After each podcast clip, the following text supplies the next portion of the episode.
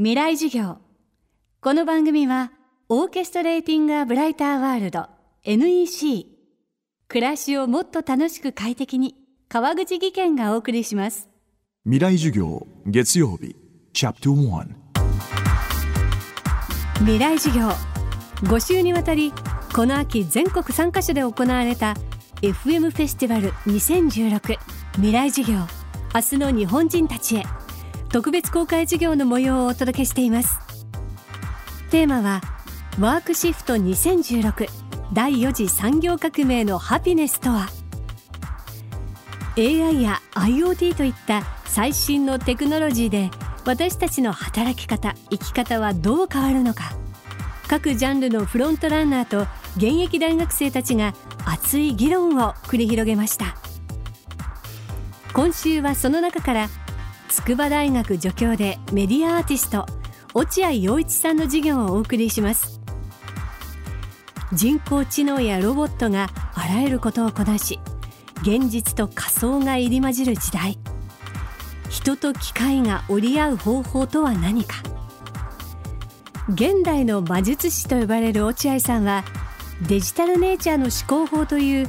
人と自然と計算機とデータが接続された世界における新しい考え方を学生たちと議論しました。未来授業1時間目。テーマは人間はインターネットでできている。人間っていうと、まあ、人と人の間って書くから人間っていうのは社会的な動物なんだとか人と人の間のインタラクションによって我々は社会を構成しているんだみたいなことを、まあ、小学校の時に習ったりするじゃないですか。今、まあ、人間を指す言葉って僕はインターネットだと思っていてなぜなら人類と人類の間にあるのはインターネットそれそのものでで逆説的に言えば人間っていうのはほぼインターネットでできてると僕は思っています。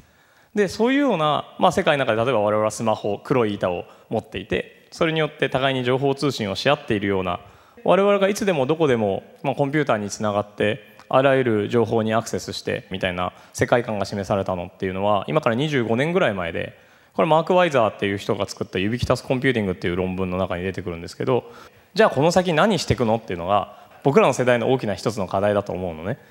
まあ、僕の研究室で今やってることは何かというと、まあ、そういうような、まあ、画面の世界映像で見えて耳で聞こえるような世界っていうのがあった時にそこって人間の目で見る解像度例えば目で見たらハイビジョンってすごい細かくて綺麗じゃないですか例えば耳だったら超音波より下の周波数まで聞こえるからそこまでのオーディオ信号を出してやると我々は視覚聴覚的にそれを満足することができる。でそこに対してよりもっと高い強度でそれもしくはそれよりももっと三次元的な結び方をするような像や音っていうのを作れないかっていうのが研究テーマにしてるわけです。でそうやって考えていくと、まあ、例えば僕らの世界って、まあ、物質的に存在するものマテリアル。我々が触ってるようなフィジカルなマテリアルと画面の中にあるものもしくは画面の外に浮いて映像が出てきたりとか触覚ができたりとか物が動けたりするもの。あとははたまた人間自体もそれによってコンピューターによってコントロールされるかもしれない。そうやっていって我々は今どこでもスマホが使われる時代からあらゆるものをコンピューターの中に入れている時代もしくはあらゆるものがコンピューターの外に出てくる時代になっていくと思うんです。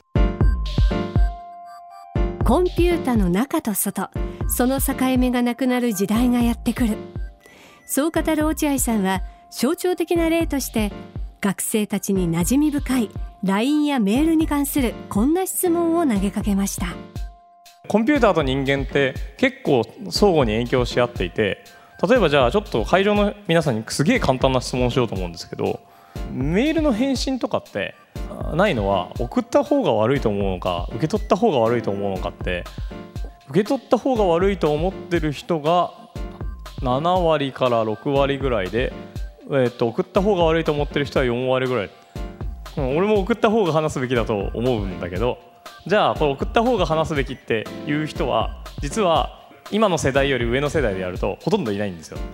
送られた方の側が例えば郵便物が来てそれを返さなかった人みたいな扱いになっていて。だけどそれより上のもっと世代だと電話をメインにコミュニケーションしてた世代は電話ってだって夜中に電話かけたら通じないに決まってるじゃんみたいな。それと同じでメールも夜中に送ったら返せないかもしれないよねっていうようなことを思う人もいるわけで。ノーって書いた人の意見も聞いてみようか。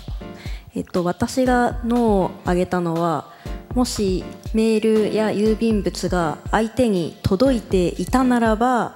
アクションリアクションを返さなければならないな受け取った方だと思って、うん、今この質問は多分メールが送られてる前提があるので受け取った方がリアクションを返さなければならないと思いました。なるほど。たかだかこんだけだけど今割とこの会場の意見は真っ二つに割れてるわけですよであの一昔前メールが出てきた時はあんまそんなことはなかったんだけど今こんなに割れ始めてるっていうのはメディアを使って我々っていうのは、まあ、相互にそろそろインタラクションされ始めてきてる。でもこれがもしかしたらあのスタンプを自動で返信する機能とかついてたらなんか返信返ってくる方がうざいとか思うかもしれないじゃない？でそういうのはコンピューターの人間が互いに影響し合って結構変わっていくことだと思うんだよ。未来授業今週の講師は筑波大学助教でメディアアーティスト。落合陽一さんでした。FM フェスティバル2016未来事業明日の日本人たちへのホームページではこの授業の完全版をビデオポッドキャストでご覧になることができます。こちらもぜひアクセスしてみてください。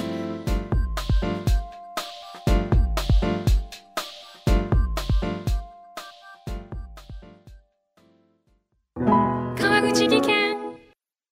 階段での転落大きな怪我につながるので怖いですよね。足元の見分けにくい階段でもコントラストでくっきり。白いスベラーズが登場しました。皆様の暮らしをもっと楽しく快適に。川口技研のスベラーズです。未来授業。この番組はオーケストレーティング・ア・ブライター・ワールド NEC 暮らしをもっと楽しく快適に川口技研がお送りしました。